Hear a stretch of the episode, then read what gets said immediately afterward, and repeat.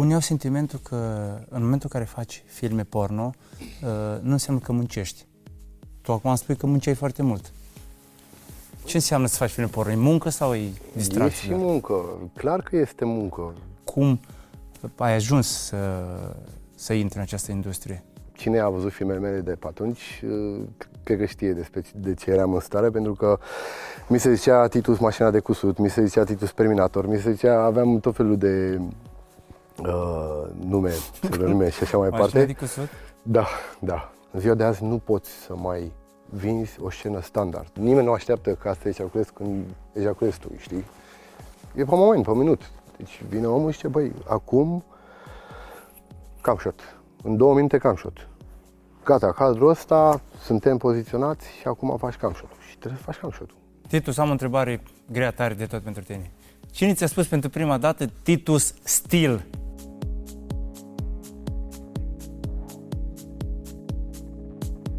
Când ai plecat pentru prima dată din țară? La 14-15 ani, 90, vara anului 90. Tatăl tău era deja în Germania? Da, el lucra în Germania și uh, bine, a fost ok că a căzut comunismul ceașcă și am putut pleca acolo, deci uh, a fost ok. Uh, ne doream foarte mult să ajungem în Germania. Deja prin 88 uh, visam, povesteam pe stoc că o să plecăm, o să plecăm. Și nimeni nu credea în chestia asta, dar uite că s-a întâmplat cu Revoluția și a fost ok. Ce-ți doreai când erai mic să devii? Nu știu, care era visul vieții tale? Băi, precis nu doream să devin astronaut sau, eu știu, doctor. Asta precis nu. Nu știam ce vreau să devin. Asta e clar. Dar îmi plăcea, îmi doream să fiu, să am bani, să am libertatea de a-mi cumpăra orice și mai plecam de la școală și mă plimbam pe calea Victoriei, mă uitam așa la magazine și mi închipuiam cum ar fi să fiu. Iar când am ajuns în Germania, am auzit eu un citat, uh, l-am citit de fapt, pe care l-am pus și pe YouTube-ul meu. Uh, alegeți un job care, pe care să-l iubești și nu va trebui să muncești nicio zi din viața ta. Uh, și m-a pus pe gânduri. Asta le citit în Germania? Da, la școală. Mai citeau așa de la Confucius, de la nu știu ce filozofi și Bine, școala în Germania era cu totul altfel decât în România. Deci acolo am trăit, uh, nu știu, ceva ce vedeam în filme prin 86-87. E ceva foarte important. Până la 14 ani ai făcut școala în România. Da. După care ai continuat liceul... În Germania. În... Da, bine, am stat, cred că jumătate de an, un an, până m-au chemat ei la școală. Uh, am avut norocul că taică mi primise viză pentru că el lucra și era angajat și avea viză de muncă. Pe timpul ăla era foarte greu să obții o viză în Germania Uh, el obținuse viză de 4 ani și din 4 în 4 ani trebuia să o prânjească și totodată am primit și noi ca familie și m-au chemat la școală. Băi, hai, trebuie să faci școală, să înveți germana și am, am făcut, am refăcut clasa noua, fiind o clasă, cum zic ei, fără clase, uh, unde să înveți germană și să vadă dacă ești capabil să intri într-o clasă de nemți, într-o clasă normală. Așa că am învățat foarte repede. Adică nu mi-era rușine să vorbesc mai mult frate și el era mai, mult, mai rușine și na, dacă vorbești și vorbești prost, cineva te corectează. Asta ceream, băi, corectează-mă dacă greșesc. Și am învățat foarte repede germana. Care era diferența între sistemul educațional din România și sistemul educațional din Germania? Mult mai dezvoltați. Poate cu 10-15 ani mai dezvoltați. În ce consta? În ce sens? Nu știu, nu învățați același lucru? Păi, da, în primul rând, școlile, cum arătau, tot sistemul școlar era cu totul altfel. Trebuie să zic că în, în școala în care am fost, era o școală generală, Hauptschule. Nu era gimnaziu sau eu știu altceva. Dar era, matematica era foarte ușoară. La, în clasa 10 ce învățasem noi în clasa 6 era ok, dar ce îmi plăcea că sportul era altfel. Făceam un not, aveam, era sală, sală de not, aveam ore de gătit, bucătării, nu știu ce, istorie sau alte chestii învățam în pivnița școlii, ca să zic așa, era un cinematograf. Și când învățam istorie, mergeam în cinematograf, puneau filmul pe verete și pe un uh, bimă și noi trebuia să scriem un referat din ce vedeam. Nu trebuia să citim cărți, să luăm acasă cu noi. Era mult mai simplu. Presupun că aveai nevoie de bani, aveai da. 14-15 ani. Da. Cum ai făcut primii tăi bani în Germania? Odată ce am ajuns și eu la școală printre oameni, normal că vedeam în jurul meu că un coleg sau altul avea mai mulți bani, uh, putea să-și permită. În pauza școlii aveam o pauză de 30-45 de minute și în pauză era un cășc chiar în școală și toți mergeau la cășc, mai luau ceva de mâncat, nu știu ce. Și eu uh, nu prea aveam mulți bani de la taică deși taică câștiga foarte mulți bani, că lucra, uh, cum să zic, uh, deja pe timpul comunismului, șeful firmei respective a vrut să-l ia pe taică neapărat, să-l angajeze. Dar nu mergea pe timpul ăla, că uh, el era angajatul statului român. E, când a ajuns să și a zis, băi, vezi că acum pot să lucrez pentru tine, a primit o casă, chiar lângă firmă, foarte ok, acolo am și locuit. Uh, lucra de dimineața până seara și câștiga foarte mulți bani, dar când ziceam taică meu, păi dăm și mie niște bani să am și eu la școală, că uite, vreau să îmbrac și eu un tricou mai mișto, pe timpul ăla era Levis uh, la modă și eu știu ce tenis mai șmecheraș. Taică mi zicea că, băi, la muncă nu am întins mâna.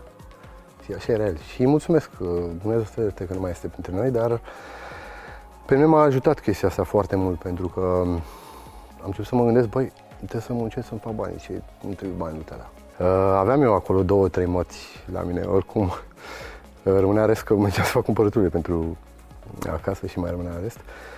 M-am gândit, pentru că eu în România, în ultimii ani, așa, 86, 87, 88, după școală toți ne întrebam în fața blocului, jucam liniuța, gropița, nu știu dacă știi jocul. Joc de îndemânare, să zicem așa. Deci trebuie să nimerești cu uh, banul cât să mai aproape de o linie sau de, de o da. monedă cât mai aproape. Și am adunat eu pe toți ăștia mai străini, italieni, iugoslavi, ce erau pe acolo din școală și hai bă să jucăm pe bani, uite cine ajunge, ia ceilalți bani cu tare și eu știind deja jocul și eram foarte îndemnat, uh, câștigam mereu și la ăștia bani și făceam așa pe zi vreo 15-20 de mărți banii mei munceam și eu frumos, băieri, nu am de la cash ceva și eram și eu prin, prin rândul celorlalți, ca să zic așa. Dar uh, s-a întâmplat ca profesorul din clasa noastră să ne zică că vom avea o tabără cu clasa în Olanda. Și m-am dus la taică și am zis, băi, uite, vreau și să merg în tabără cu clasa. E costa 700-800 de morți. Mamă, când au auzit taică ce ai făcut, mă, bă, ai venit din România în Germania și te crezi mare neînțeles, mai mergi și în tabără, dar flori nu vrei, zic, băi, tată, am mă, tată, mă, că vreau și eu să mergi, că nu, mă, nu, nu, du-te și muncește și fă singur bani pentru tare. Și uh, câte erau? Mai erau patru luni până să înceapă excursia asta. Am zis profesorului, băi, vin, vin, tata îți dă banii peste o lună, două, că n-are acum, știi? Și după școală, la ora 12-1, când terminam, uh, având în vedere că tata, casa noastră era în zona industrială, deci erau numai firme pe acolo.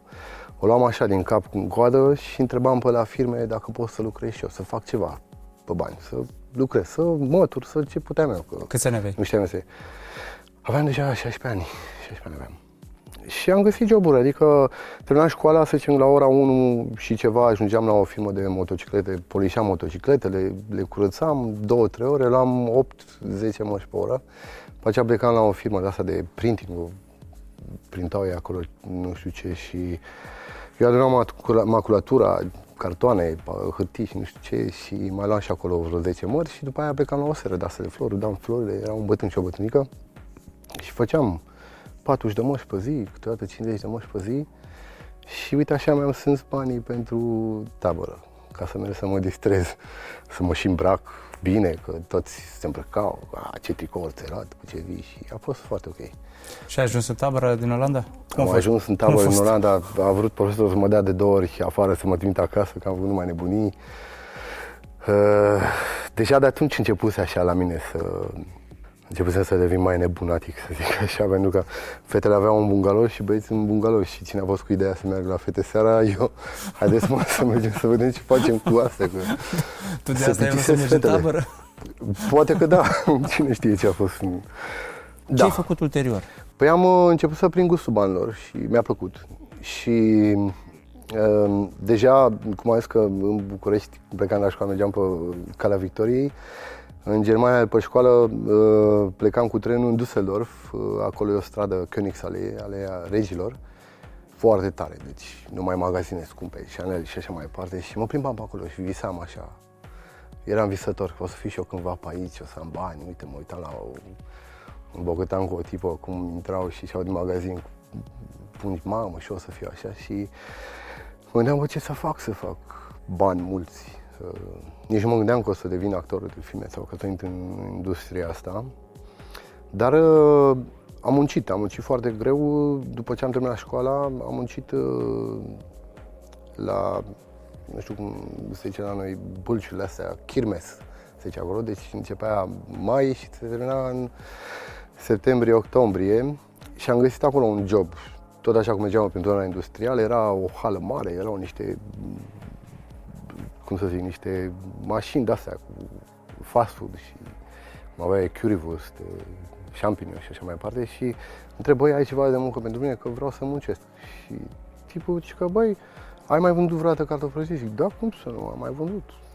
Nu știam cum să fac și n-am mai făcut, dar am mințit așa. Păi hai, uite, poți să stai aici? Zic, da, hai, ia asta în mână și începe să speli aici. Am început să lucrez. Și cred că după o săptămână am plecat într-o caravană. Era mai, ne-am întors în septembrie acasă și am învățat să fac cartofi prăjiți, am învățat să fac șampinioni, am învățat, am învățat. Dar nu asta e chestia, că haide, muncim, muncim cu toții. Muncim ori ca roboții, ori muncim cu un sens și aici vreau să ajung. Dacă ești creativ, dacă ești și inventiv, poți câștiga mai mulți bani decât ai câștigat dacă muncești ca un robot. Și de aici pleacă tot și sunt mândru de mine pentru că uh, ce am făcut? Uh, să o chestie scurtă. Uh, șefa m-a trimis lângă mașina cea mare unde vindeau ei pește, currywurst, bratwurst și așa mai departe, mai avea un salon mic unde avea o tavă imensă și se vindeau champignons, ciuperci. Și mă întreabă, băi Titus, ă, vrei să te bași că ne lipsește vânzătoarea de aici? Mă bag. Deci dimineața la ora 7 ne sculam, eu dormeam acolo. Ne sculam, tăiam ceapă, tăiam paprika, tot ce trebuia să punem cu tare. Și i-am dădea 10 lei de champignons. Și îmi zice, băi, fii atent, deci din astea 10 lăzi trebuie să iasă, eu știu, 200 de porții sau 500, știi? Atâta trebuie să iasă. Oamenii mă mai fură pe aici. Clar, am văzut și eu cu ochii mei că mai băgau. Ca să nu mă fur să nu, nu știu ce, ce iese peste e banul tău. Plus 10 moși pe oră care ți primești. Și primeam și lucram 12-13 ore pe zi. De asta până seara. Și m-am, m-am uitat eu așa bine, am făcut niște champignons, am mândut, am studiat terenul și cu tare, am mai adăugat niște porumb ca să arate mai bine cu galben așa. Și când am văzut, erau niște, deci erau niște farfuriere, puneai champignons, puneai sosul și o felie de toast peste și dai la om. Și eu la un, la un moment dat am făcut altfel. Am luat farfurie, am pus o felie de toast pe jumate și am pus și altă jumătate cu champignons și așa câștigam eu jumătate din, din porție pentru mine și dădeam la oameni. Și oamenii luau și plăteau și nu ziceau nimic. 2, 3, 10, 20, 100 de porții. E, și la sfârșit uh, rămâneau foarte, deci vindeam nu dublu, dar mai puțin decât dublu din porții, rămâneau banii, calculam și m-am dus așa și am zis, mai rămâne valabil ce ai zis cu astea 200 sau 500 de porții? Da, păi trebuie să stai în casă exact atâta, că eu nu pot să mă fur pe mine. Bine, ok, dacă am în casă cu, eu știu, 600 de euro mai mult, de mărci mai mult, sunt banii mei? Da, mă, sunt bani tăi, dar n-are cum. Păi hai să numărăm. Și am numărat și într-adevăr au rămas. Dar mi-a zis tipa că, bă, deci stai, când îți faci afacerea ta proprie în afacerea mea, că eu plătesc uh, aici tot ce trebuie și locul și tot, uh, uite, îți dau 500 de mărci pe ziua de azi cu totul și asta e tot. Și a fost ok, adică 500 de mărci față de 120 de mărci era... Câți ani aveai?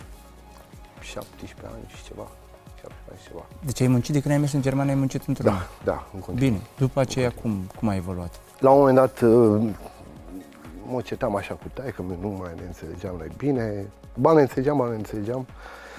Dar uh, el îmi zicea, bă, muncești, sunt mândru de tine că muncești. Chiar plângea cu atât de fericire și tot încerca să-mi zică, nu mai munci, că mi-e milă de tine, lasă, rămâi acasă, că îți dau eu 50 de moși pe săptămână și o să fie ok, știi? Și îl deam seama, na mă, tata, că nu, 50 de mărci ai tăi, nu, lasă-mă să muncesc, că dacă tot am învățat să muncesc, vreau să muncesc, să mă realități, știi? Și la un dat, la 19 ani, am plecat acasă, pur și simplu. Mi-am închiriat un apartament, mi-am cumpărat mobilă, tot ce trebuie, aveam deja carnet, mi-am cumpărat o mașinuță, pe timpul ăla era un Scirocco sport așa și am plecat de acasă pur și simplu și mi-am făcut viața mea. Și Cum ai, a fost care a fost prima tangență cu industria pornografică și cum ai ajuns să, să intri în această industrie? Consumam foarte mult uh, filme pentru adulți. Eram curios, îmi plăcea. Fratele meu avea 18 ani și la 18 ani avea voie să intri într-o videotecă și să-ți închiriezi un film uh, pentru adulți, un film porno. Mergeam cu fratele meu la, la videotecă, stăteam afară, el intra, lua 5-6 casete și mergeam acasă și ne uitam, știi? Era pentru noi un vis, mă uitam la ceva ca la nu știu ce și...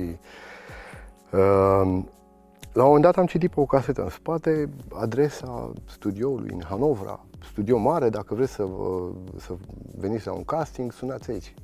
Și am, am notat un număr de telefon și la un moment dat am sunat acolo și zic, băi, uite, sunt Titus, vreau și să vin la casting. Păi hai, vină, nu știu ce, ai peste 18 ani? Da, aveam 17 ani.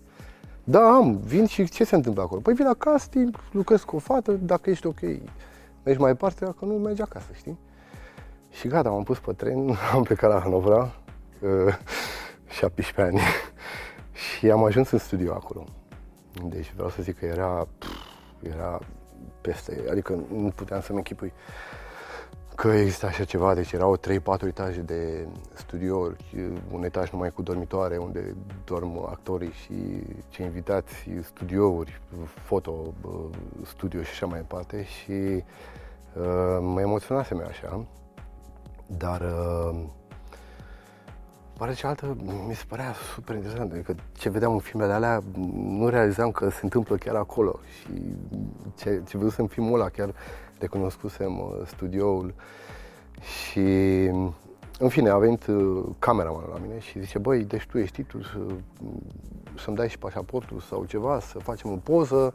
Uite, tipa, hai intre acum, că trebuie să intri, că lipse, lipsea un băiat, hai intră tu cu ea și vezi ce faci. Mamă, eu gata, m-am dus la duș, m-am dus să o cunosc pe tipă, eu sunt titlul, zic, lucrăm, nu știu ce, nu știu cum.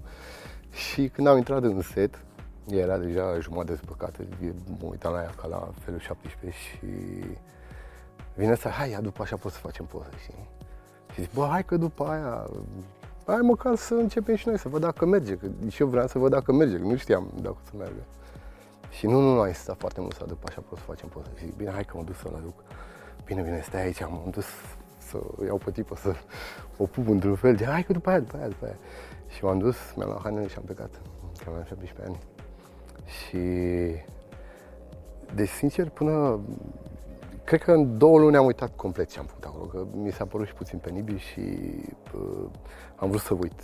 Da, am zis, bă, nu pentru mine, asta, asta a fost ok, știi? Incredibil, deci ai vrut să te lași din, înainte să începi. Înainte să încep, da, pentru că m-am ofticat, nu știu ce a fost. Deci tu, practic, la un moment dat ai renunțat, ai spus, domnule, e gata, uh, să anulează uh, intenția mea, să anulează dorința mea, visul meu, și totuși ai revenit. Cum ai avut puterea asta?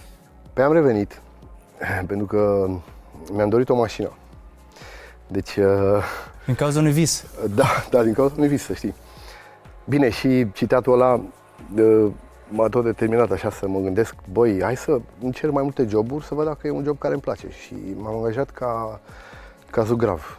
S-a stricat mașina care aveam și rău ăla. Și aveam o mașină de firmă și ajungeam mereu la muncă cu 5 sau 10 minute mai târziu. Și nemții, șeful meu zicea, băi, deci tu trebuie să fii punctual. Dacă nu vii punctual la muncă, eu îți trag din bani sau te dau afară. Și dacă, și pe timpul ăla, dăsel mașina firmei, deci mergeam cu mașina firmei vreo 12-13 km. Dacă vii cu 5 minute mai târziu, îți iau mașina și vii cu bicicleta pe jos, nu mă interesează. Dacă vrei să muncești, dacă nu vrei să muncești, rămâi acasă. Și nu puteam să-mi permit, că aveam o chirie și eram foarte strict să plătesc chiria, să fie tot ok. Câștigam vreo 2500 de măși pe lună, dar lucram și la weekend, deci lucram destul de mult. Și în fine am ajuns târziu, mi-a luat mașina, într-adevăr, și mi-a dat o bicicletă. Și zice, uite, mergi cu ea acasă și dacă mâine vii la muncă, voi aprecia chestia asta, dar o lună cu bicicleta mergi. Și zic, bine mă, hai, dăm bicicleta și mă băgați. Și am mers 12 km și mergeam așa în fiecare zi și prindeam zile cu ploaie. Și mergeam în ploaie, dar mă duceam la muncă. S-a apreciat, dar nu dădea mașina aia înapoi. Bine, era un pasat ceva, era ok. Și cum mergeam așa spre casă și spre muncă, treceam pe lângă o reprezentanță de la Toyota și era pe un podest un Toyota Celica, știi, mașina aia cu botul la scuțit și cu farele care se ridică. Și într-o zi am zis, hai bă, să intru înăuntru, să întreb și eu, care-i treaba cu mașina asta, cât costă, pot să am, nu pot să am. Cu bicicleta? Da. am parcat bicicleta, m-am dus înăuntru și uh, cineva mi-a venit și mi-a zis, uh, bine, eram în haine de zgrav, știi cum arată, ba, murdar tot, de var. Uh, da, ce doriți, nu știu, vreau și eu să știu cât costă mașina aia. Aveți un job, lucrați? Da, angajat? Da. Hai, veniți încoace. Bun.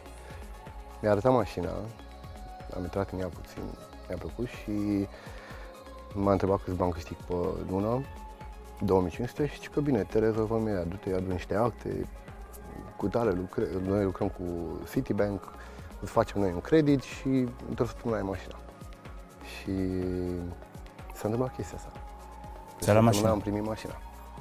Deci pe săptămână am intrat în mașină, uh, am semnat mii și mii de acte cu banca, cu totul, dar nu știam ce mă așteaptă, adică am întrebat care e rata, dar nu mă interesează. Și am zis că muncesc mai mult, muncesc după muncă, văd de ce fac, bani fac, nu contează să am mașina asta. Și, și am primit mașina, rata mașinii nu era așa de, de mare, erau 500 de mărci pe lună, nu era foarte mult, dar ce era scump era asigurarea. Pentru că la nemți, dacă ai carnetul făcut recent, uh, pentru început plăteai 260% asigurarea uh-huh. și dacă de-a lungul anilor nu aveai accident, scădea asigurarea și era ieftină după aceea. La început era cam, nu știu, cam vreo 2000 de măști pe an sau ceva de genul ăsta, nu mai știu. Și din cauza asta nu mai mai ajungeau banii să-mi plătesc chiria și tot. Adică plăteam chiria, mașina, ceva de mâncare și cam asta a fost să știi? Și nici nu puteam să lucrez pe lângă, pentru că jobul ăsta lucram de dimineața de la 8 până după ora 5-6, deci eram mai puizat. Bun, și într-o zi uh, am luat eu așa să mă relaxez un film porno, să bag așa să mă uit și mi-a venit iarăși și mi s-a prins becul și am zis, bă, ia stai mă, nene. Ți-ai dus aminte de citatul ăla vechi? Da. Ok, poți fi jobul ăsta, dar mai întâi să-l ai. să ai jobul ăsta, că... Ce înseamnă, ce era pornografia pe timpul ăla? Deci pornografia era ceva senzațional. Era foarte greu să intri în industria asta pentru că nu existau tot fel de pastile cum sunt acum. Uh, trebuia să ai curaj, să fii potent, să fii nu știu ce, nu știu cum, încă nu descoperisem ce trebuia să fii. Deocamdată trebuia să ajung acolo să, să încerc și eu. După aceea mi-am dat seama că chiar nu e așa de ușor, dar uh, am citit într-un ziar că se face casting. Pe timpul ăla nu era internet, eu știu să vezi, să... Și hai că mă scriu și la casting, am sunat, bine, uite, facem o scenă cu mai mulți bărbați și o femeie, toți pe ea, dacă îți merge bine, dacă îți merge tot bine, nu contează, să dăm bani de benzină și te care acasă, știi? Și am zis, bine, hai să, hai să, hai că vin și eu. Uite, mă cheamă cu tare, bă, și am plecat acolo. Și am ajuns, mm, era o tipă, Cindy care era o chema, o tipă așa mai milf, mai la 35 de ani. Și tipa era staletă, uh, în Germania și noi trebuia să lucrăm cu ea. Eram mai mulți băieți, stăteam într-o cameră, toți vorbeau, mamă, tot vezi, să nu vezi și eram emoționat, parcă simt și acum emoțiile. Și mă gândeam, bă, mă, să-mi bag picioarele, dacă aș putea să fac cu asta ceva, ar fi ceva. Măcar să fac ceva, să plec acasă liniștit, că am putut să o fac și gata. Bă capul super și nu mă mai, nu mă mai auzit. și cum eram așa emoționat și cu tare mă duc în bucătărie să întreb dacă pot să beau așa un pahar de vin ceva, știi, să mai scap de emoții. Și era ea acolo, uh, sindicarea Și ce faci, mă? Bine, uite, vreau și eu să te întreb dacă ai un pahar de vin sau ceva să beau, să, că sunt emoționat, știi? Știi, tu ești taletă și eu sunt, bine, ea, Milvana, eu eram un puș de 19 ani, slăbonog, așa, și mă uitam la ea, că la... Păi, uh, tu o să lucrezi cu mine după aia, nu? Zic, da, da, da, dar vorbea tipa așa de relaxată și... Terorizat. Da, cu tine să lucrezi și aveam un halat așa și puțin dezbrăcate și mă uitam la ea și zic, mă, mă, pun, hai că beau și eu. Și am băut împreună un pahar de vin și am fost destul de simpatic. Bine, eram, toți ziceau, simpatic cu români, și după aceea. Și m-am prietenit bine cu ea și când am început scena, parcă m-a ajutat ea într-un fel, știi? Adică, Prima ta scenă. Prima mea scenă. Toți eram acolo, hai, toți, toți, toți, 1, 2, 3, 4, 5 cât eram, hai cu ea și se întâmpla acolo toată treaba asta. Uh, soțul ei filma. Mario Bestet. Era un mare producător și ea era soția lui, staleta de firmei respective. Și cum erau toți acolo, eu m-am retras într-o parte, m-am făcut potent așa, uitându-mă la ea și când m-am văzut, hai vină cu și am, a avut ea grijă de mine, să meargă bine. Cred că nu mai mult de 5 minute ne-am făcut treaba acolo, cât producătorul filma tot, toate cadrele și așa mai departe și după 5 minute am ieșit așa puțin, că au intrat alții și obosisem oricum, nici nu realizam ce fac acolo, știi? Și după aceea am fost toți chemați pentru finală, adică cam shot, cum zicem noi. Și am terminat, am terminat cu mine. Deci s-a terminat totul așa de repede, Uh, nici nu realizasem că s-a terminat. Deci ai fost extrem de emoționat, practic, prima dată. Da, da, că total. Lumea extrem spune emoționat, că... dar după aceea, când am intrat acolo și era totul mm. încălzit, totul așa, am uitat absolut tot. Mm-hmm. Și era, era ok. Toată lumea își imaginează, când vorbește despre Titu Stil, că, bă, ăsta din totdeauna au fost uh, la același nivel. Adică nu-și dă seama că există o evoluție inclusiv aici, în, în, în zona asta, care e mult mai sensibilă decât altele. Absolut. Toți suntem oameni și toți suntem potenți cu iubita, cu soția, cu tot. Acasă, în dormitor. Dar când stai în fața camerelor și stătea oameni în jurul tău, te pierzi, te pierzi total. Te înhibi. E, e greu, știi? Dar dacă ai ceva sămânță de... Dacă ești mai dezinhibat, să zic, și uh, nu ai rușine uh, fața camerei și cum eram eu.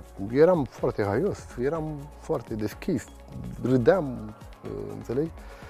Atunci e ok, zic eu. Deci prima dată a fost cel mai greu, după care încet, încet ce s-a întâmplat? Nu știu, a, fost greu, a fost greu când am ajuns, cât am stat așa cu ceilalți băieți, mai mult mai emoționat, că vorbeau speriați, parcă erau speriați de mine. Dar când am intrat în discuție cu tipa asta, parcă totul a fost ok, m-am încălzit, era bine, știi? Clar a fost greu, că nu știam nimic, deci clar și vreau să zic că mulți care vor să fie actori îmi scriu pe Facebook sau pe Instagram că vor să fie actori și că pot și că sunt potenți, dar unora răspund, altora din păcate nu pot să răspund că nu sunt foarte mulți. Ehm, le spun că nu e chiar așa cum zic ei. O să fac pe canalul meu de YouTube un fac și eu un uh, fel de seminar așa, uh-huh. cum să fii actor și ce trebuie să ai ca să fii actor, ca să explic exact despre ce ar fi extraordinar de important pentru că este o prejudecată la nivelul societății. Și vreau să te întreb ceva. Când tu făceai uh, filme porno în da. Germania, da. la începutul anilor 90, presupun, nu? Așa. 95, 96. 90, în 95 ai început? Uh, da, cred că la sfârșitul anului 95. În 1995, ok. Uh, care era situația în România? Să făceau filme porno în România? Că, ok, românii pregătânșeau după filme porno uh, în acea perioadă, dar nu recunoșteau. Uh, da. Și care era situația în România? Care era părerea generală despre fenomen? Păi, o casetă porno și pe timpul Ceaușescu era aur. Deci dacă avea unul o casetă porno, pleca prin toate blocurile. Toți vecinii se uitau la ea. Deci era, era aur, înțelegi? Uh, nu se făcea pornografie, n-am auzit să se facă uh, filme porno pe timpul da. De ce crezi că în Germania exista o asemenea deschidere, pe când în România uh, exista o, o reținere generalizată și era un subiect tabu și încă este un subiect tabu. Clar, în Germania o, ei sunt uh, mult mai deschiși, altfel de mentalitate. La noi uh, era și încă mai este mentalitatea comunistă și prejudecățile și așa cum zici. Uh, problema este că toți se ascund după un dege, că toți se uită la un film porno. Dar dacă întreabă cineva, un prieten sau, eu știu, un coleg, nu, frate, nu mă uit, dar nu e corect. Spune, frate, nu e, nu e nicio rușine. Să spui că te uiți la un film porno, asta fac toți. Și până la urmă, sex face oricine, cine face sex e prost. Sau cine se uită la un film porno e prost, înțelegi? Mai știu, da, mai de ce nu recunoști că toată lumea, toată lumea se uite? Păi nu știu de ce nu recunoaște. În Germania e chiar super ok, super easy. Uite, acum, anul trecut am avut o producție în, în Germania și am ales să filmez sub un pod într-un parc. Și uh, a venit poliția la un moment dat. Deci, doamna a trecut cu un câine și s-a simțit ea deranjată și, bine, ne opream când trecea lumea, clar. Când am poliția, a venit poliția și oamenii au venit, au întrebat cine e producătorul, cine se ocupă, am vorbit eu cu ei și mi-a zis, băi, am filmat, am oprit oameni, și că, băi, chestia asta trebuie să uh, anunți la ONUSAM sau la, la primărie și atunci o să avem noi grijă să închidem ca să poți să faci treaba, știi? Dar trebuie anunțat, nu poți să vii așa pur și simplu să faci în, uh, un film porno. Și au zis, ok, rămânem aici ca să termin, cât mai trebuie, 5 minute îți mai dăm, dar după aceea te pleci. Au stat acolo 5 minute, am filmat, am terminat și am plecat. Incredibil, deci... Okay. La noi... Te, te, dacă, dacă, dacă se întâmpla scena asta la noi, ce se întâmpla? Bine, polițiștii sunt ok, sunt de treabă.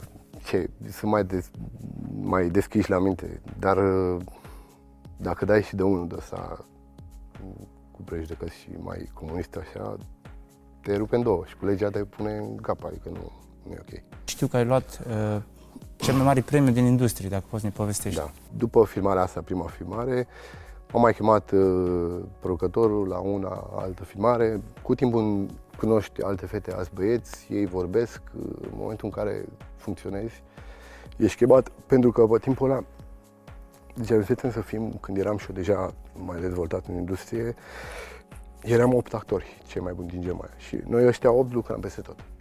Și mai erau unii vacă, în, vacă candidat, așa ziceam mai că se clătinau, ba mergeau o scenă, ba nu mergea. Dar ăștia care mergeau mereu și care funcționau, eram noi opt. Și uh, așa ce treceau anii, deveneam cât mai cunoscut, lucram cât mai mult. Uh, și o să-ți povestesc cum am învățat eu să fiu actor cu adevărat, pentru că e foarte important și n-am povestit nimănui până acum.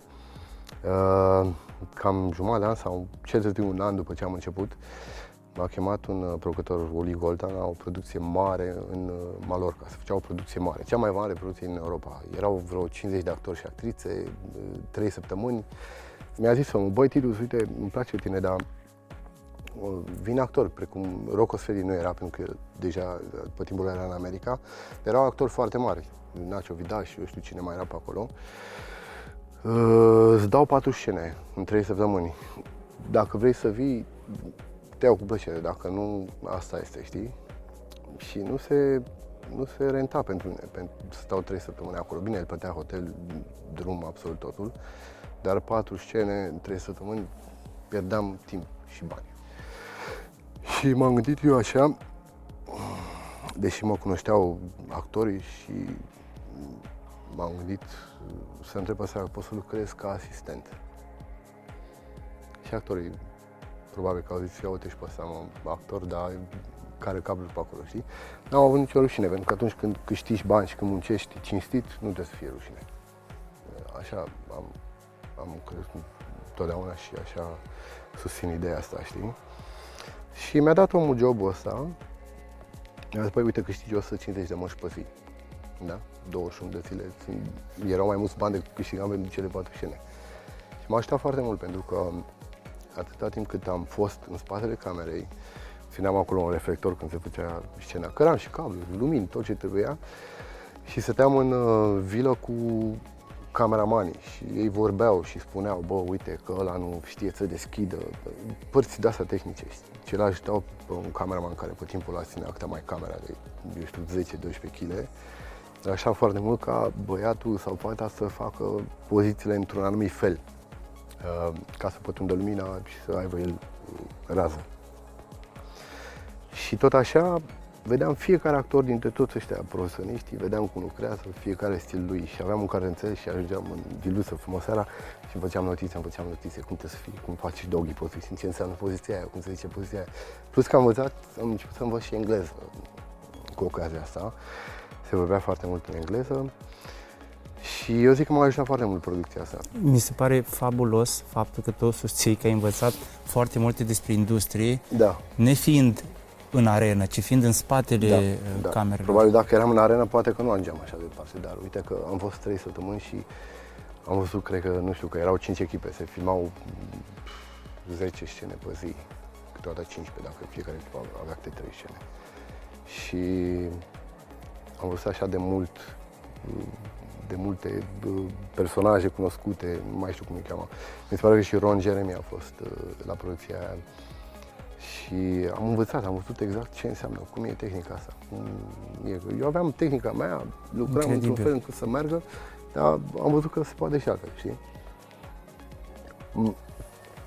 Și după aceea a venit un alt producător, Kai Reman, și a mai filmat și el o săptămână și m-a întrebat, băi Tibi, nu vrei și tu să rămâi? Uite că dacă tot ești aici cu tare și am lucrat pentru el uh, șapte zile, o scenă pe zi. Uh, deci aveam banii din partea asta de ca actor și pentru asistent și asta șapte zile câte am lucrat pentru el, am aplicat așa tehnicile altora. Ceea ce vedeai din spatele Ce camerei? din spatele camerei. Și am aplicat exact planul care mi-am făcut eu pe carnețel, cum e bine să fii, cum, cum, cum. Și trebuie să zic că am lucrat foarte bine. Deci tipul ăsta, care man după aceea mereu mă lua la produsele lui. Și ce era mișto, că el lucra prin Gran Canaria, prin Mallorca, prin Ibiza, deci aveam job frumos, călătorii, fete frumoase, tot ce trebuia.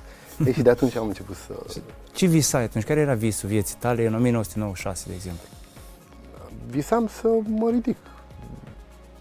Orice am făcut în viața mea, am făcut cu succes, pentru că eu sunt un om de extrem în tot ceea ce fac. Dacă fac bine, fac extrem de bine. Dacă fac rău, fac extrem de rău. Dacă demontez eu știu ce, să repar, ori le stric de tot și arunc pe geam, ori dacă el de pământ, ori fac, o repar. Aveai pe cineva pe care idolatrizai, spuneai, vreau să ajung ca... Sincer, m-am întâlnit în 97, uh, 97 cred că a fost, cu Rocco Sifredi. Și anume, o actriță era star la o firmă mare, Multimedia Fălag, și ne împrietenisem, stăteam și aproape unul de celălalt și m-a întrebat dacă pot să o duc uh, cu mașina în Paris, că e o expoziție și să fiu și eu cu ea acolo. Și zic, hai, hai să mergem acolo împreună, știi? Și am ajuns și pentru prima oară în viață în Paris, mi-a plăcut foarte mult. Și când am ajuns la expoziție pe Champs-Élysées, în Lido, sau Lido era pe Champs-Élysées, pregăteau uh, ei decenarea premiilor, făceau repetiții și așa mai departe și era și Rocco Sifredi acolo și ea se cunoștea cu el foarte bine. Și am zis, bă, fă și mie cunoștință cu el, că băiatul era deja cunoscut pe timpul ăla. Și am dat mâna cu el și el foarte prietenos, foarte ok. Tu cine ești? Tu? A, uite, și îmi pare bine că te cunosc. Și zice, ești actor? Și că da. Și că ok, o capa, cum zice, deci că gata, vei fi și tu un actor puternic, da? Ai pus una pe mine, o să fii și tu. Zic, Așa da, mă, da. zis? Da, da, da, da. E, e super treabă, omul. Deci noi suntem prieteni acum, foarte buni prieteni, dar uh, uh, cred că mi-a dus noroc, nu știu. Și am zis, băi, uite, așa aș vrea să fiu ca el. L-ai luat de model pe Rocco Siffredi? Puțin așa felul lui, cum era el, cum avea el așa o alură și... Dar ce l-a făcut pe el atât de, nu știu, atât de cunoscut, atât de apreciat în industrie? Păi mi-a povestit chiar el personal. Uh, el uh, nu era un om foarte niciunul dintre noi n-am fost foarte potenți. Adică lumea să nu gândească că mergeam în set și eram toți așa și rupeam pereții și tot ce găseam. Cum nu? Că eu așa și... credeam acum. Nu, nu, asta după, după 2000 când a apărut pasile, toți erau cei mai șmecri, erau și din găură de șobolan și toți ziceau că sunt actori de nici timp. Uh, nu asta contează să fii actor. Să fii actor trebuie să-ți creezi o imagine.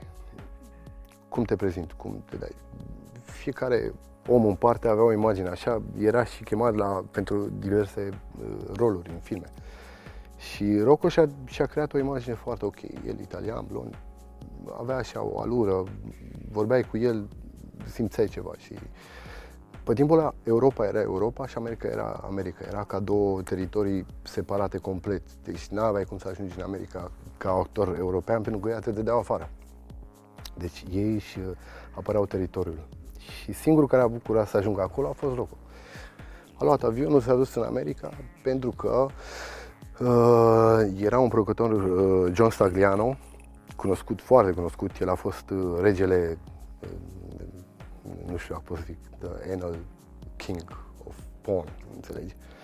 El uh, după aceea a primit uh, HIV, s-a infectat cu HIV, dar mai trece acum și e tot unul dintre cei mai mari. Uh, Stagliano și a fost la el acolo și era singurul care a susținut, fiind italian ca și Rocco. Și Stagliano a ajuns să ajungă și el pe platourile de filmări. Clar, America era altă lume decât în Europa. Și când s-a întors din America, toți zici că l-aplaudau așa, știi?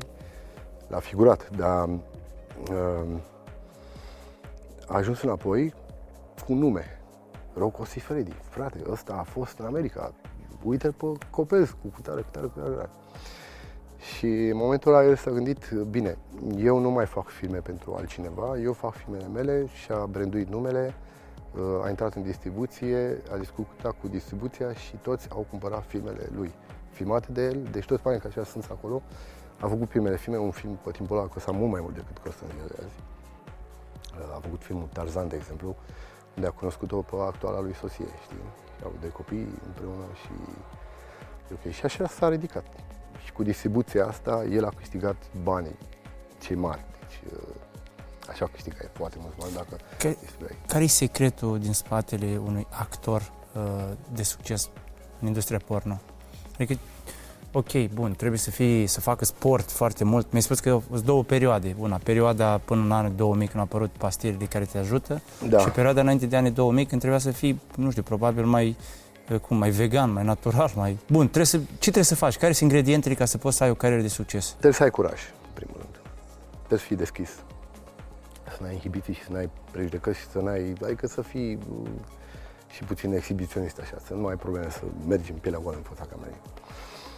Uh, trebuie să-ți placă femeia foarte mult și să fii foarte uh, sexoman, să zic așa. Păi și ți E ți-au plăcut nevoie. toate femeile cu care ai avut contacte sexuale? Da, normal, păi dacă eram așa mai, nu știu, mai retras, sigur că îmi plăceau.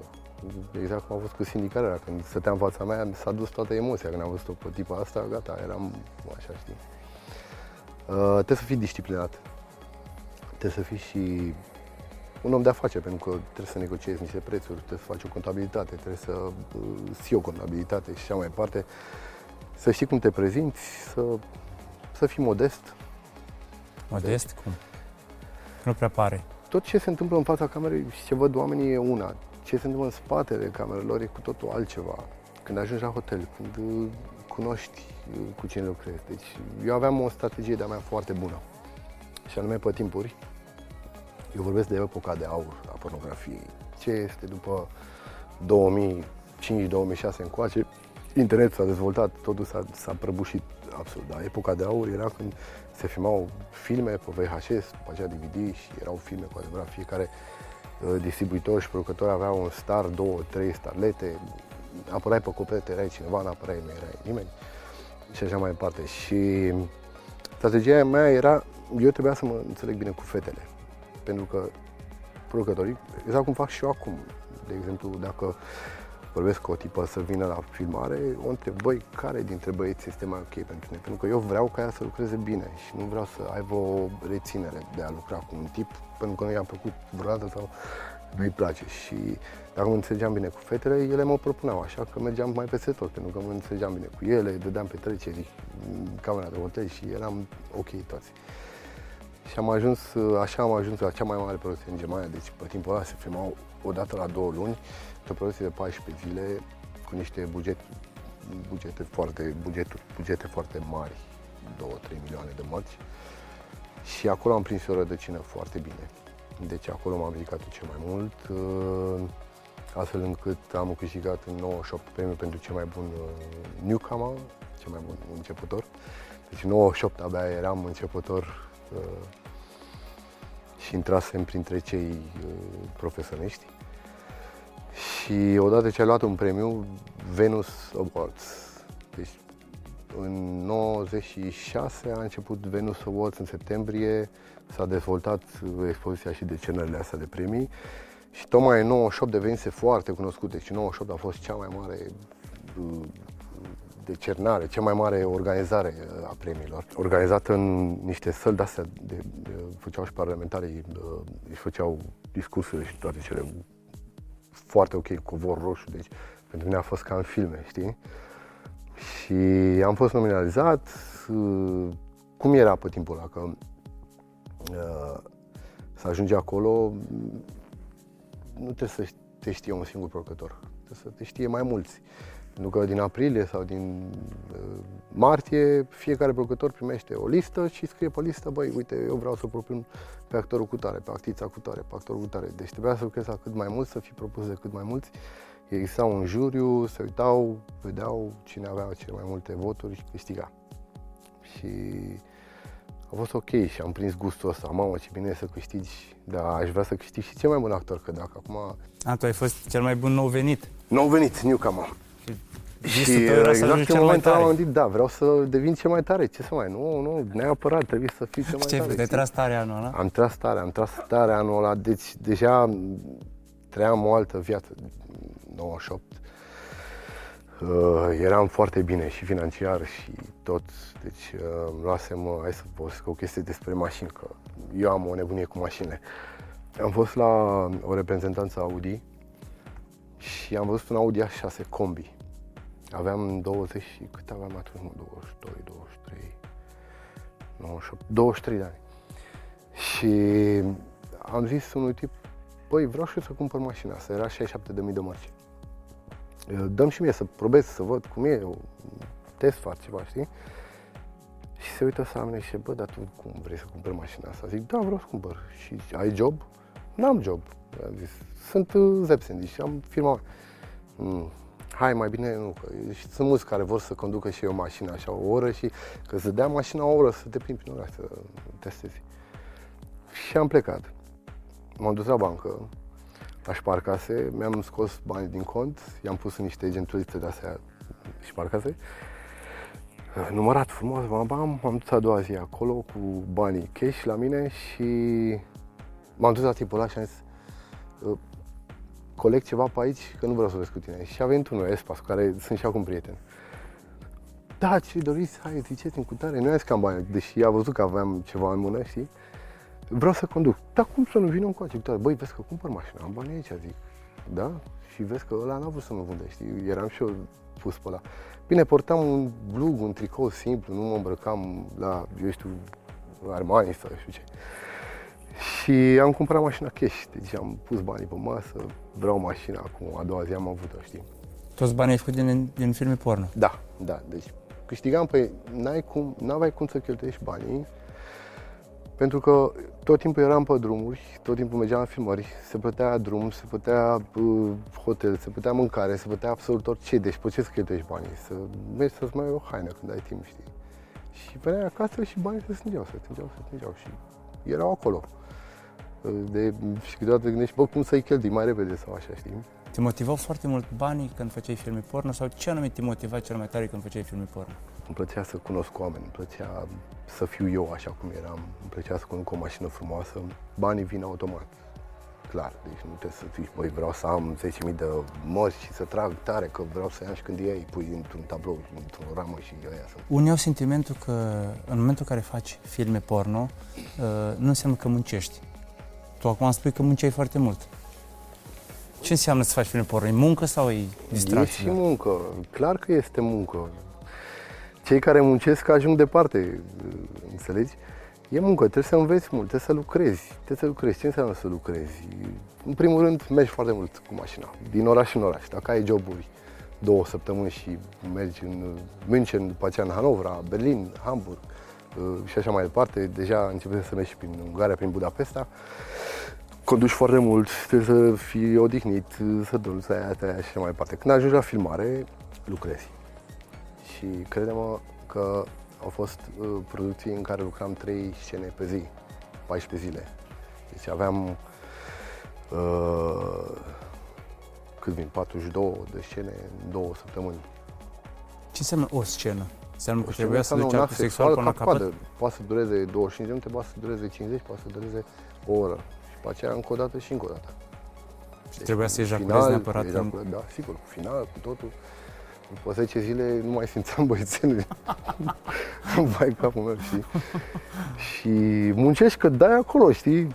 Uite, eu, eu ca, să, ca să-mi îmbunătățesc uh, abilitățile în business, mă duc la seminarii, la cursuri, citesc cărți. Tu ca să-ți îmbunătățești abilitățile în zona aceasta, ce trebuie să faci? Nu știu. Să stai Să cu stu- ochii deschiși, să înveți, să uiți în jurul tău și să înveți.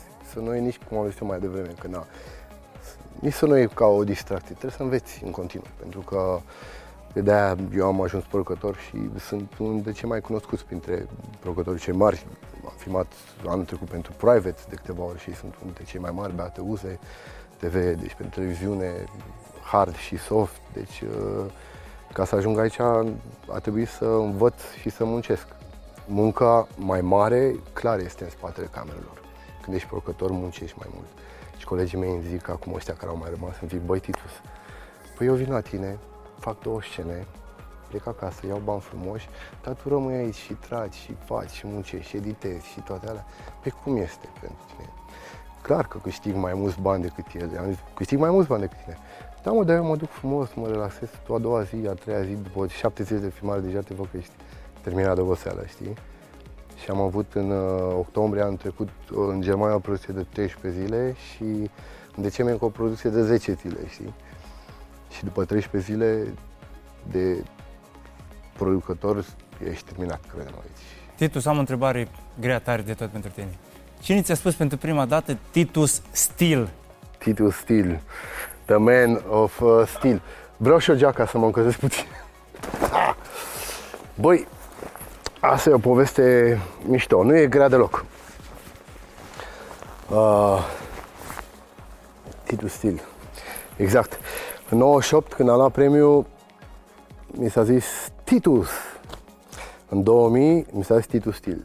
Deci undeva prin 99 uh, am fost la o filmare. Thomas Sebastian, unul de cei mai buni regizori pe timpul ăla, DBM, Dolly Basa, o mare starletă. Și mă sună tipul și zice, băi, de ce locuiam în Vezel, eu locuiam în zona pe era undeva aproape, la vreo 20 de km. Și, bă, tu ești aproape, hai că am nevoie de tine neapărat. Dar nu am înțeles deloc, pentru că eu acum, fiind producător, când îmi aleg oamenii, mi aleg ca lumea și pe măsură fiecare și așa mai departe. Când am ajuns acolo, eram eu, tinerel, slăbut, și doi mălăi de ăștia. Deci uh, era unul, uh, Teo Cabrera, un negrotei mare, de două ori cât mine și mușchilos. Și mai era unul Ralph Müller, așa zicea, tot un mare uh, musculos. Și eu în mijloc. Deci era așa și uite, mă uitam la ei și aveam așa o problemă cu ăștia. Zic, Thomas, băi Thomas, tu uh, și adus și o englezoaică și englezoaicele pe timpul ăla, deci ele erau, trebuia să le rup, dacă nu le rupeai, te băteau, deci pe bune. și să mai povestesc eu ceva cu o englezoaică, în fine. Și intrăm acolo în scenă, ne explică omul, uite aici patul, voi trei intrați peste ea, pac, pac, pac, cum faceți treaba, știi? Și am zis la băiat, băi, băi, tu nu-ți dai seama că ăștia sunt mari, deci eu nu pot să fac nimic, ce naibii să fac? Trag pe aia, băi, luptă, înțelegi? Deci dacă vrei să fii bun în scena asta, luptă. Deci nu mă interesează, intri acolo și faci treaba, știi? Dacă nu faci nimic, nu te plătești și nu te mai iau la, la filmări. Bun, și începe scena. Și vine englezoica, bam, bam, bam, vine la mine prima oară, m-a fi văzut ea mai mică, așa, zice, hai bă, să iau pe ăsta, mi milă de ei, știi? Vine la mine așa și dintr-o dată, pac, negrotăi, eu ia, ăsta la altul ia și o prepară ea acolo. Amândoi, eu eram la marginea, poate mă uitam așa la ei și mă uitam la Toma și ce facem, mă? Uite-te acolo, nu te uita în cam. Băi, ce facem? Stop, știi? Bă, să... ce faci, mă, Titus? Păi zile, mă, și la ăștia să-mi dea și mie, știi? O bucățică acolo, știi? Și, băi, nu, pentru asta trebuie să lupți, Titus, știi? Pentru că asta e scena și asta e, știi? Mă cunoșteam bine cu ăștia doi.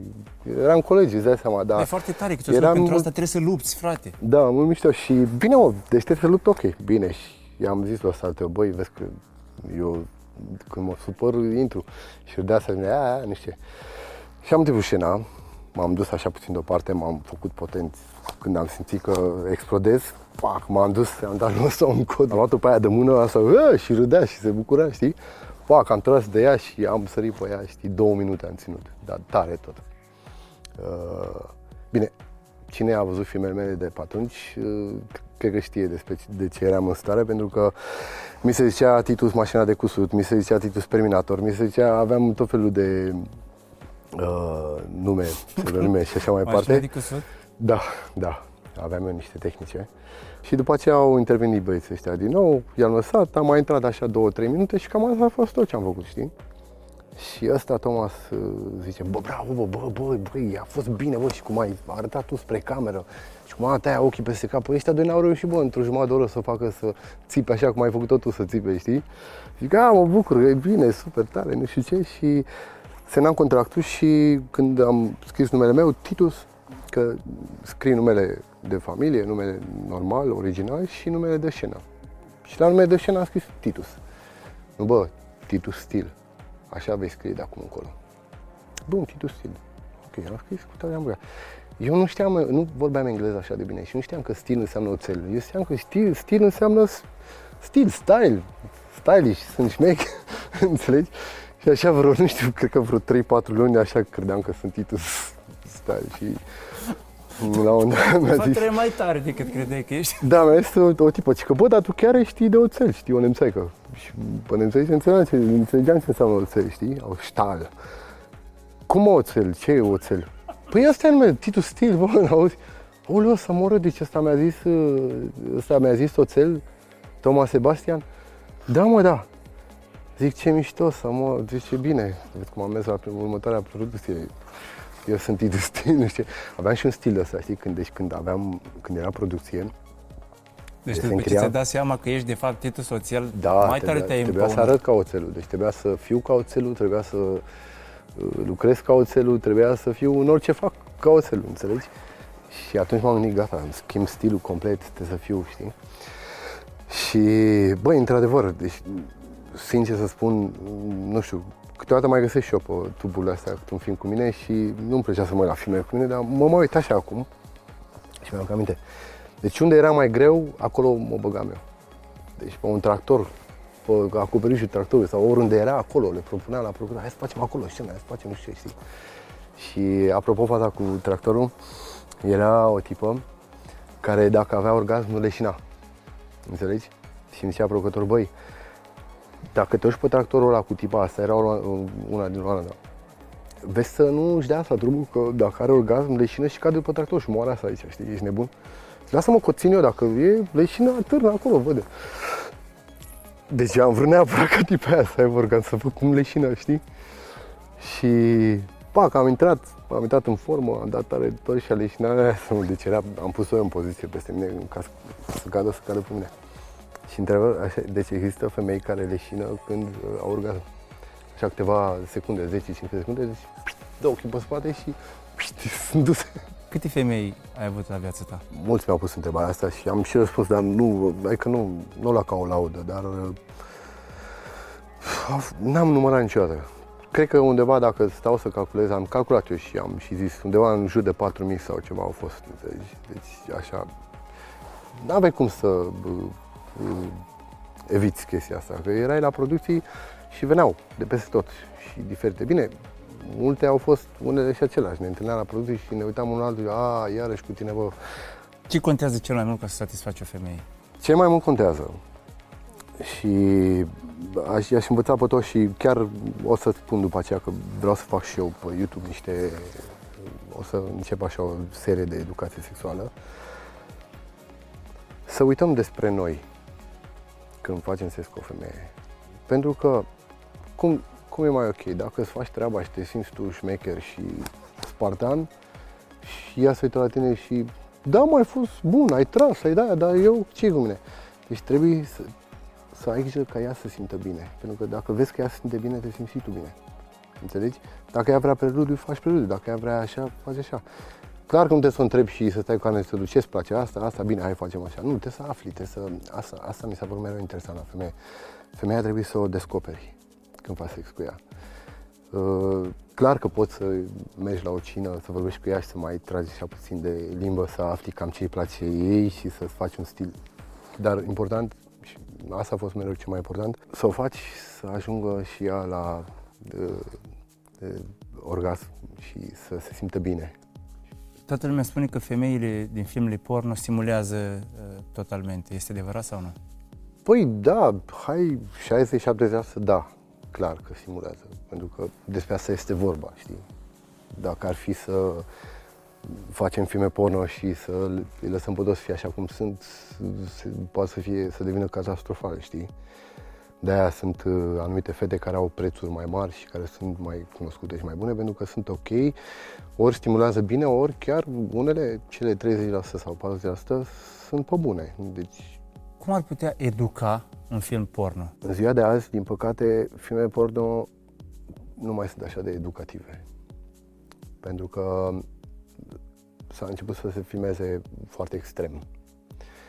Iar dacă te gândești, dacă un adolescent care n-a avut o viață sexuală sau deloc, sau abia a început și el și vede într-un film porno cum vine un nebun de ăsta și o rupe pe una sau pe două sau pe cinci sau e cu 10 în jurul lui sau un Rocco Freddy, el uh, crede că așa trebuie să facă sex.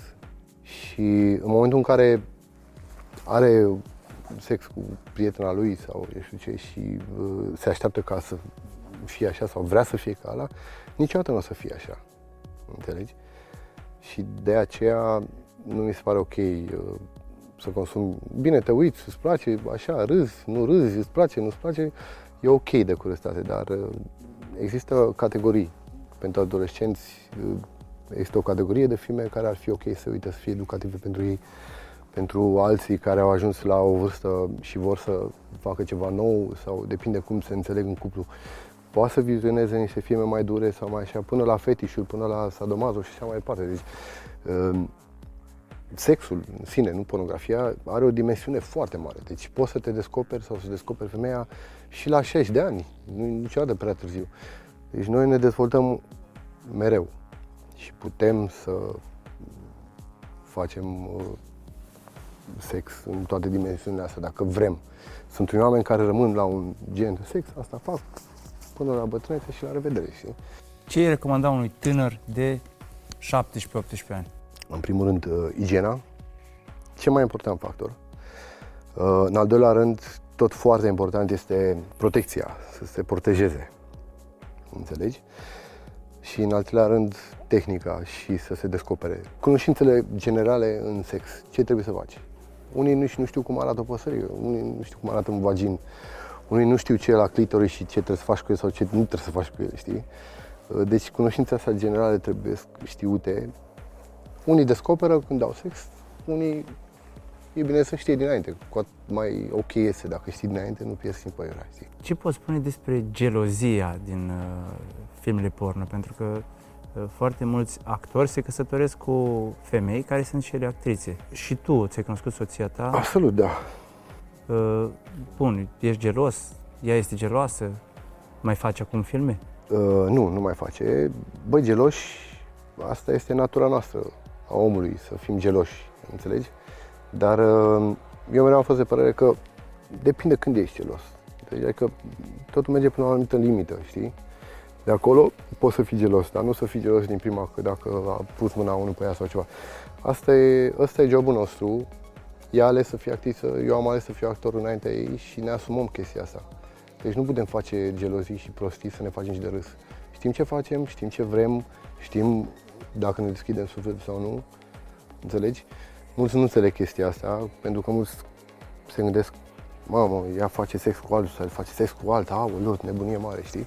Da, ok, dacă nevastă mea ar pleca cu unul într-o cameră și ar face sex, aș fi gelos, aș omorâ pe ăla, cred că la sânge de gât. Deci, dar când e în fața camerei și ăsta e jobul care ți-l asumi și care îl faci, e absolut ok, înțelegi? Am văzut și faze de gelozie, o grămadă. Am fost și eu gelos la un moment dat, am dermat totul pe acolo, știi? Că am avut eu o, o problemă cu un actor și am făcut în așa fel și am vorbit cu producătorul Giuseppe să nu se filmeze cu tipul ăsta, știi? Când venea să zic el că, a, că eu sunt cu iubita ta, știi? Și a zis, hai nu mai spune, păi dacă eu vreau nu lucrez, știi? A, că să vezi cu tare, era un ungur, știi? Și nu vreau să zic ce s-a întâmplat după aia, dar ăsta când auzea că vine ea, nu mai venea el, deci credem că... Practic, uh, a fi actor într-un film porno este un job. Adică se plătesc impozite și pentru filme porno, e o întreagă industrie. Da. Cum este văzut în România? Tu ești deschis și vorbești despre jobul tău? Eu sunt deschis, da, n-am nicio problemă. Ceilalți cum te văd? Pe mine nu mă interesează cum o văd ceilalți. Știi, dacă cineva mă apreciază și mi arată asta, uh, este absolut ok. Înțelegi? Respect, totul e bine. Dacă cineva nu mă apreciază sau încearcă să vorbească rău despre mine, să-și vadă treaba lui, nu mă interesează, ignor total, știi? Care a fost cel mai greu moment al carierei tale? Da. Cel mai provocator, nu știu, zi-mi o întâmplare, spuneai că aveai o întâmplare în care... Da, da, da, cea mai grea scenă, cea mai grea scenă din viața mea, da. Vorbim acum că mi-era puțin fric și uh, mă gândeam așa, stai mă, nene, mă, păi am avut o scenă. Mi-am cam aminte, uh, era în noiembrie și eram într-o pădure. Asta era, asta era uh, uh, tematica filmului, știi? Uh, eram undeva prin Ungaria, la țară, într-o pădure și tipul procătorul, tot ungur fiind, aducea apă dintr-un izvor de ăsta cu apă caldă. Noi săpam o groapă și puneam apa caldă din cisternă, știi? O aducea cu cisterna, o puneam acolo și scena trebuia să se întâmple acolo. Cu nămol era o chestie, știi, care a fost uh, făcut un film și a mers foarte bine și hai și voi, hai Titus, vino că tu poți. Și da, asta a fost cea mai grea scenă, pentru că era foarte frig în noiembrie, foarte frig afară și nu aveam posibilitatea de a mă încălzi, pentru că eram cu un tricou, eram în apa aia, nu puteam să intru într-o mașină ud, trebuia să termin scena, știi? Scena dura 25 de minute. Și în fine, scena era, venea tipa cu o bicicletă, cade în apă, eu prin pădure pe acolo o văd, ei, ce ai făcut, da, să te ajut, intru cu PSA în apă, trage de mine și începem uh, treaba. Și apoi era cam atâta. Și dacă ieșeam afară, tricou ud fiind și frigul ăla din pădure, înghețam, știi? Dar n-am vrut să fiu, deși nu o cunoșteam pe fată, n-am vrut să fiu nesimțit cu ea, puteam să fac poziție în așa fel încât stau eu frumos în apă și ea afară. Am zis să fiu un gentleman și mi-era milă de ea, că ea tremura mai rău ca mine. Și am poziție în așa fel încât să stea mai mult în apă și am, am preferat să îngheț eu de frig. Dar uh, după scenă, bine, m-am dus frumos la hotel, m-am pus într-o cadă cu apă fierbinte, am băut vreo două, trei cearuri și a fost ok. Dar cea mai grea scenă, am simțit că nu mai pot. Și mai ales când vine momentul să ejaculezi. Că și aici e tehnica, că nu, nimeni nu așteaptă ca să ejaculezi când ejaculezi tu, știi? E pe moment, pe minut. Deci vine omul și zice, băi, acum cam shot. În două minute cam shot. Gata, cadrul ăsta, suntem poziționați și acum faci cam shot Și trebuie să faci cam shot Nu. Și stai, stai mă, că nu sunt, stai, că trebuie să mai ieși și eu, știi? Nu, trebuie să faci cam shot și acolo, acolo contează profesionalismul, că am explicat mai devreme cât de grea e munca. Uite, și chestia asta e, e o chestie psihică, trebuie să știi să te concentrezi. Trebuie... Și poți să te concentrezi atât de Da, pe în timpul scenei te îți creezi, îți creezi așa un timp. Cât e scena de lungă, îți creezi un timp și știi exact când el întreabă, deja ai imagine în cap, ai fie, fiecare femeie e frumoasă în felul ei, știi? Că e mai grasă, că e mai așa, dar găsești mereu ceva la ea, deci ceva poate să te ieși în așa fel încât să poți să ejaculezi, știi? Și te concentrezi mai pe punctul ăla și dacă nu e asta, e altceva, știi? E nevastă mea, am eu imaginația mea, deci ceva este, dar mereu când a zis omul, am ejaculat, știi? Numai că atunci stăteam în picioare cu tricou ud și simțeam vântul ăla care trecea așa prin pădure și am simțit că îmi pietresc și trebuia să mișc mâna, cum puteam să țin. Și a fost mai greu, adică cu cât mai mult stăteam, cu atât mai greu mi era, știi? Și așa o putere am avut și o concentrare, mamă, mamă, când am ejaculat, a mai durat două, trei minute, bla, bla, bla, ce s-a mai întâmplat și mamă, direct în mașină și am plecat, da, am plecat mândru. Ei, și atunci am zis, eu te bă, că sunt uh, din oțel. Pentru că alți actori n-au reușit. Și am mai făcut încă vreo două, trei scene de astea, că dacă a zis omul că pot, să mai fac, știi? În industria ta te-ai comparat cu alți bărbați? Adică te compari ca actor porno? Nu știu, cum te raportezi la ceilalți? Nu mă compar ca alți bărbați, n-am, n-am chestia asta. Eu sunt eu, nu mă compar cu alți bărbați. Nu știu de ce m-aș compara cu alți bărbați, știi? Eu sunt Titus și el e el, el e el și așa mai departe, știi? Cât de mult contează sportul în domeniul tău? Eu mereu am considerat că sportul îl fac în scenă și nu trebuie să mă uit la sală. Deci, n-am fost niciodată un om sportiv, musculos și așa mai departe. Uh, n-am avut atracția asta să trag de fiaret, uh, așa, dar uh, sportul făceam în timpul scenei, pentru că ce să în sport, știi? Adică dacă dai acolo în continuu, numai că nu numeri, dacă stai să mai și numeri, dar pentru mulți conta sportul. Adică erau unii actori care arătau bine, înțelegi?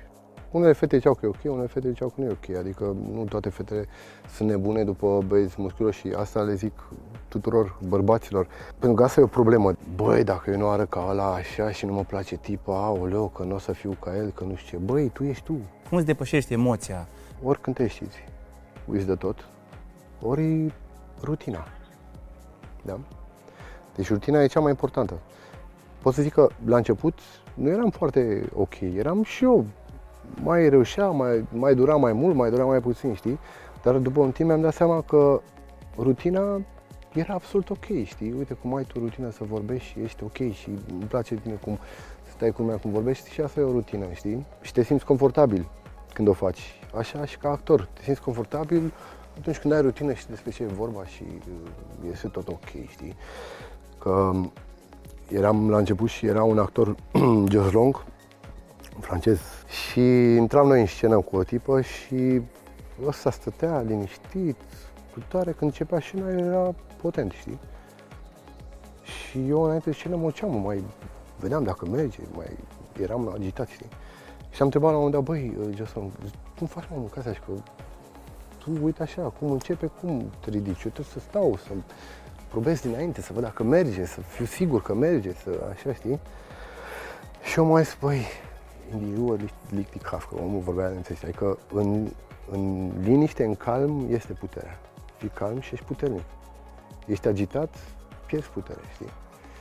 Și am încercat eu să fac așa, dar eu nu sunt o fire calmă. Sunt un om foarte... Nu, nu pot stau Ești calm. din oțel. Da, nu pot stau calm, nu, asta e problema mea, știi? Mărimea contează pentru femei sau nu? Nu. Nu neapărat. Sunt femei care sunt speriate de mărimi mari.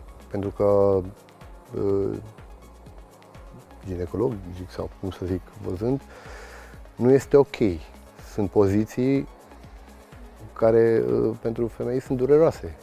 Cât de bine or fi ele, știi? Nu vorbesc de unele care nu au nicio treabă, cu cât mai mare, cu cât mai bine, știi? Dacă ar veni și un tren să intre, ar fi mai bine, știi? Am lucrat cu niște rusaice, deci nu zic. Dar uh, nu contează mărimea.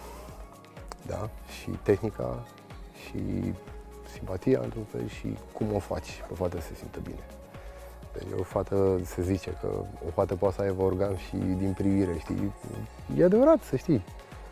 Acum, puțin, adică, la figurat, așa, știi? Uh, deci nu, nu contează mărimea. Deci, uh, pe scurt, care e rețeta ca să fii un mascul feroce? Rețete. Care e rețeta clasică, Titu Stil? Să fii oțel, să fii tare, la un moment dat, dar să o faci pe fată să se simtă bine. Să ajungă ea să se ude, cum se zice noi. Să ajungă ea la punctul ei, uh, înțelegi? Atunci poți face ce vrei cu ea. Dacă o iei din prima și vrei să arăți că ești un star porno, că ești un nebun, că ești aia, o rupi în două. Și dacă ești uscată, o rupi în două. Ea zice, ha, ha, u, știi? Pe acolo mai mult se preface decât la filme. Nu mai se termină asta odată, să mă duc naibii, să nu mai vreau să văd, știi? Este, eu știu din prieteni. Este, vin băieții, mamă, știi cum sunt, fată, te omor. Stai mă, că nu toate vor asta. Toate vor, zic eu. Când ne-ai adus acolo la punctul ăla, te aduci la punctul ăla, știi? Și ți-aș folosi ore întregi. Dar uh, există o tehnică, cum poți să faci și depinde și de fată și de tine, ca băiat și așa mai departe. Știi? Pasiunea pentru pornografie îți poate aduce libertate financiară? Da, pasiunea pentru orice job care faci bine poate să te aducă o libertate financiară, pentru că atunci când ai o pasiune și faci un job bine, câștigi și bani, automat. Au fost momente în care ai vrut să te lași de meseria asta? Nu știu, în care ai suferit tare, în care ai simțit-o? Nu, n-am avut, n-am avut. Chiar n-am avut momente... Eu, eu uit și repede, știi? Dacă vreau să investesc într-un film porno, cât costă un film porno? Și cât poți câștigi din el? Pornografia, cu cât a, cu cât a evoluat, cu atât s-a autodistrus, să zic așa. Da? Dacă începem, uh, și eu mă bucur că am trecut de la VHS-uri, DVD-uri, internet, până la tuburi și așa mai departe. Deci am, am prins toată epoca asta a pornografiei. În momentul de față, nu trebuie să mai fii un star, nu trebuie să mai fi, ai o echipă, nu trebuie să mai... Poți să filmezi cu telefonul, să postezi pe un site care îți, prime, îți plătește, eu știu, 35% sau eu știu cât. Câștigi bani și star nu mai ești, că în ziua de azi nu mai există starul porno, din păcate. Și pot să zic după aceea ce înseamnă. Ce înseamnă să fii un star porno cu adevărat. Ce a fost un star porno. Ce a fost înainte și ce înseamnă acum să fii star porno? Acum un star porno înseamnă o tipă care are un cont de, eu știu, OnlyFans sau așa mai departe, are 300-400 de mii de urmăritori pe Twitter, că acolo poate să posteze destul, destule imagini uh, FSK 18 și asta înseamnă, asta înseamnă un star în ziua de azi. Că și eu ca producător, când am o comandă să filmez un film, mi se zice uh, iau o cutare, cutare care are 300.000 de vizualizări uh, sau de uh, urmăritori pe Twitter, uh, asta ne aduce vânzări. Dar în ziua de azi există posibilitatea de peer-to-peer, adică o actriță porno, o actriță porno, o tipă care face sex în fața camerei, poate să își ia banii direct de la cel care o privește și nu mai trebuie să treacă printr-o distribuție, prin un DVD sau eu știu ce, direct. Deci, uh, popularitatea uh, pe rețele sociale contează foarte mult în momentul în care îți alegi o actriță. Cu cât are Da. o comunitate mai mare, cu atât e mai avantajos pentru cel care face filmul. Da, Să înțeleg. absolut, absolut, pentru că așa... E ce însemna înainte să fii un star, dacă vrei să spun. Uh, înainte să fii un star, trebuia să fii uh, exclusiv la o firmă de la o casă de producții. De exemplu, MMV, Multimedia Flag, uh, avea uh, un, una sau două starlete, primeau bani fix pe lună, primeau tot ce trebuie, ele erau mereu pe copertă, ele vindeau filmul, ele erau la expoziție, ele reprezentau firma, uh, înțelegi? Și eu, după 2000, când 2000 a fost apogeul carierei mele, când am câștigat premiul pentru cel mai bun actor, eu și Rocco, Rocco pentru cel mai bun în Europa, eu cel mai bun în Germania. Scrie și pe Wikipedia dacă e. Uh, primeam scrisori, primeam scrisori de la fani, cu bani în scrisori, ca să pot să trimit înapoi, să nu trebuia să se dai eu bani, știi? Primeam saci de scrisori. Și atunci simțeai că e star, atunci erai star, apărai pe o copertă. În 2000 am câștigat cu un film Carneping, unde eram eu pe copertă. Ca băiat să fii pe copertă era ceva nemaipomenit. Înțelegi? Bine, cu fete, când găsim și cu cine mai jucat un film. Asta însemna să fii star cu adevărat. În ziua de azi, dacă te duci la o expoziție de cenări de premii, se fac mult prea multe, numai fete de cet și toate cele. Deja asta e totul altceva decât. Care e trendul în industria porno acum? Trendul este ceva gen amatori. Da? Deci oamenii nu mai, nu mai vizionează foarte mult uh, un film porno făcut, unde, cred, cum ai zis și tu, fetele emită un uh, orgasm sau ceva de genul ăsta. Se uită la amatori pentru că li se par că sunt ei mai originali, nu știu. Ce visezi să se întâmple acum în viața ta, nu știu, ră- să rămâi în industrie? Cum te vezi, nu știu, peste 10 ani? Îmi place să fiu producător, îmi place industria, uh, dar uh, dacă nu mai este așa de profitabilă cum a fost înainte, clar că trebuie să mă reorientez, dar tot să fac ceea ce îmi place, înțelegi? Și clar că am un canal de YouTube și uh, vreau să-l dezvolt, uh, vreau să dezvolt pentru că vreau să ajut, vreau să, uh, să fiu uh, un fel de entertainer pentru oameni, să îi introduc în industria asta, să vadă ce se întâmplă. Am uh, backstage-uri de anul trecut pe care le voi posta și voi avea o secțiune uh, gen educație sexuală, unde mă voi concentra foarte mult pe adolescenți, ce am vorbit mai devreme, uh, să învețe uh, ce înseamnă să faci sex în adolescență și ce trebuie să faci ca să fie Adică tot ai ok. vrea să uh, îți dedici timp și resurse educației sexuale Absolut. și să înveți pe adolescenți, uh, Da. mă rog, cum să evite greșelile. Da, deci nu numai adolescenți, vreau din experiența mea, pentru că am o experiență de peste 25-26 de ani. Și dacă nu eu, în punctul sex, nu pot să dau un sfat, atunci nu știu cine. Știi că eu am practicat, nu am învățat după cărți, nu am uh, înțeles teorie.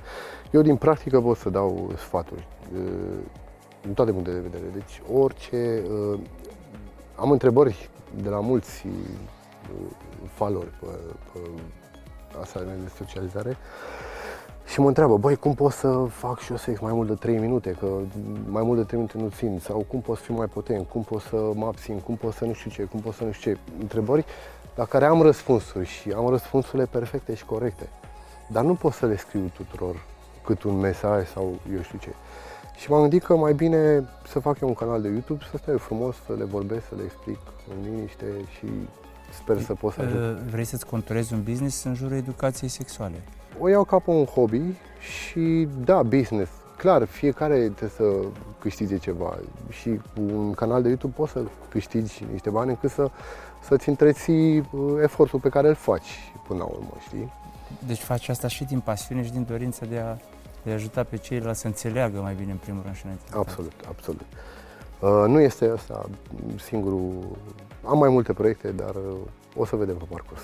Ești pasionat de sex sau îți place să faci sex cu pasiune? Amândouă, tu să le ai pe amândouă, zic eu. Să fii și pasionat și să faci și cu pasiune. Dacă ai avea un elev, de pildă, Da, uh, să spunem că e, e un discipol de-al tău și tu ești mentorul lui. da. Top 3 sfaturi, ce îi spune? Ca să fii un actor uh, porno de succes. Păi aș spune, vină cu mine și stai la o producție pe lângă mine. După aceea vorbim, vedem cum ți se pare. Pentru că se întâmplă ca să fie, să schimbe părerea, să se sperie deja înainte să fie în fața camerei, da? Se întâmplă, credem. Dacă este tot relaxat, încet, încet uh, intră în fața camerei. Uh, ce e important e să fii disciplinat și poate unii înțeleg altceva prin ceea ce zic eu. Să fii disciplinat înseamnă să, să fii concentrat, să fii acolo, să fii... Mie îmi place foarte mult disciplina și când lucrez, la mine la set se lucrează, nu se râde, nu se... Bine, și râdem și avem uh, o grămadă de distracții, dar uh, să fii disciplinat este să-ți înțelegi munca ce trebuie să faci, să știi să fii atent la poziții, să fii atent la mine când te filmezi, să fii atent la fată, să iasă o scenă bună. În ziua de azi nu poți să mai vinzi o scenă standard, o scenă gunoi, așa zicem noi. În ziua de astăzi să ai scene deosebite, scene 100%. Cu improvizații, inedite, non-conformiste, asta e important acum? Da, ce e improvizație? Trebuie să fie tot programul, tot uh, trebuie să fie uh, nu avem timp de improvizații. Deci, trebuie să se potrivească totul cap-coadă. Trăim într-o epocă în care mintea fuge într-un miliard de direcții și Da. uh, tone de gânduri ne invadează uh, conștientul și subconștientul. Cum îți antrenezi focusul pe ceea Da. ce faci? Păi tocmai asta e, când ești la mine la set, lași totul în spate și te concentrezi pe partea asta, pentru că există o conexiune între creier și organul, înțelegi? Dacă conexiunea asta se întrerupe, atunci nu mai ești în stare de nimic. Poți să ieși și pastile, pentru că s-a întâmplat la actori sau- și mie mi s-a întâmplat să simt că nu sunt ok, să am niște griji sau să am niște probleme sau niște așa și uh, nu am mers până nu am fost eu acolo. Deci trebuie să fii acolo. Acum faci sex, acum faci o scenă, Adică trebuie să Fața lași camerei? totul uh, Absolut, deoparte și să fii să te concentrat pe conectezi acolo. cu el și numai voi doi să știți ce aveți de făcut. Că despre asta e vorba, știi?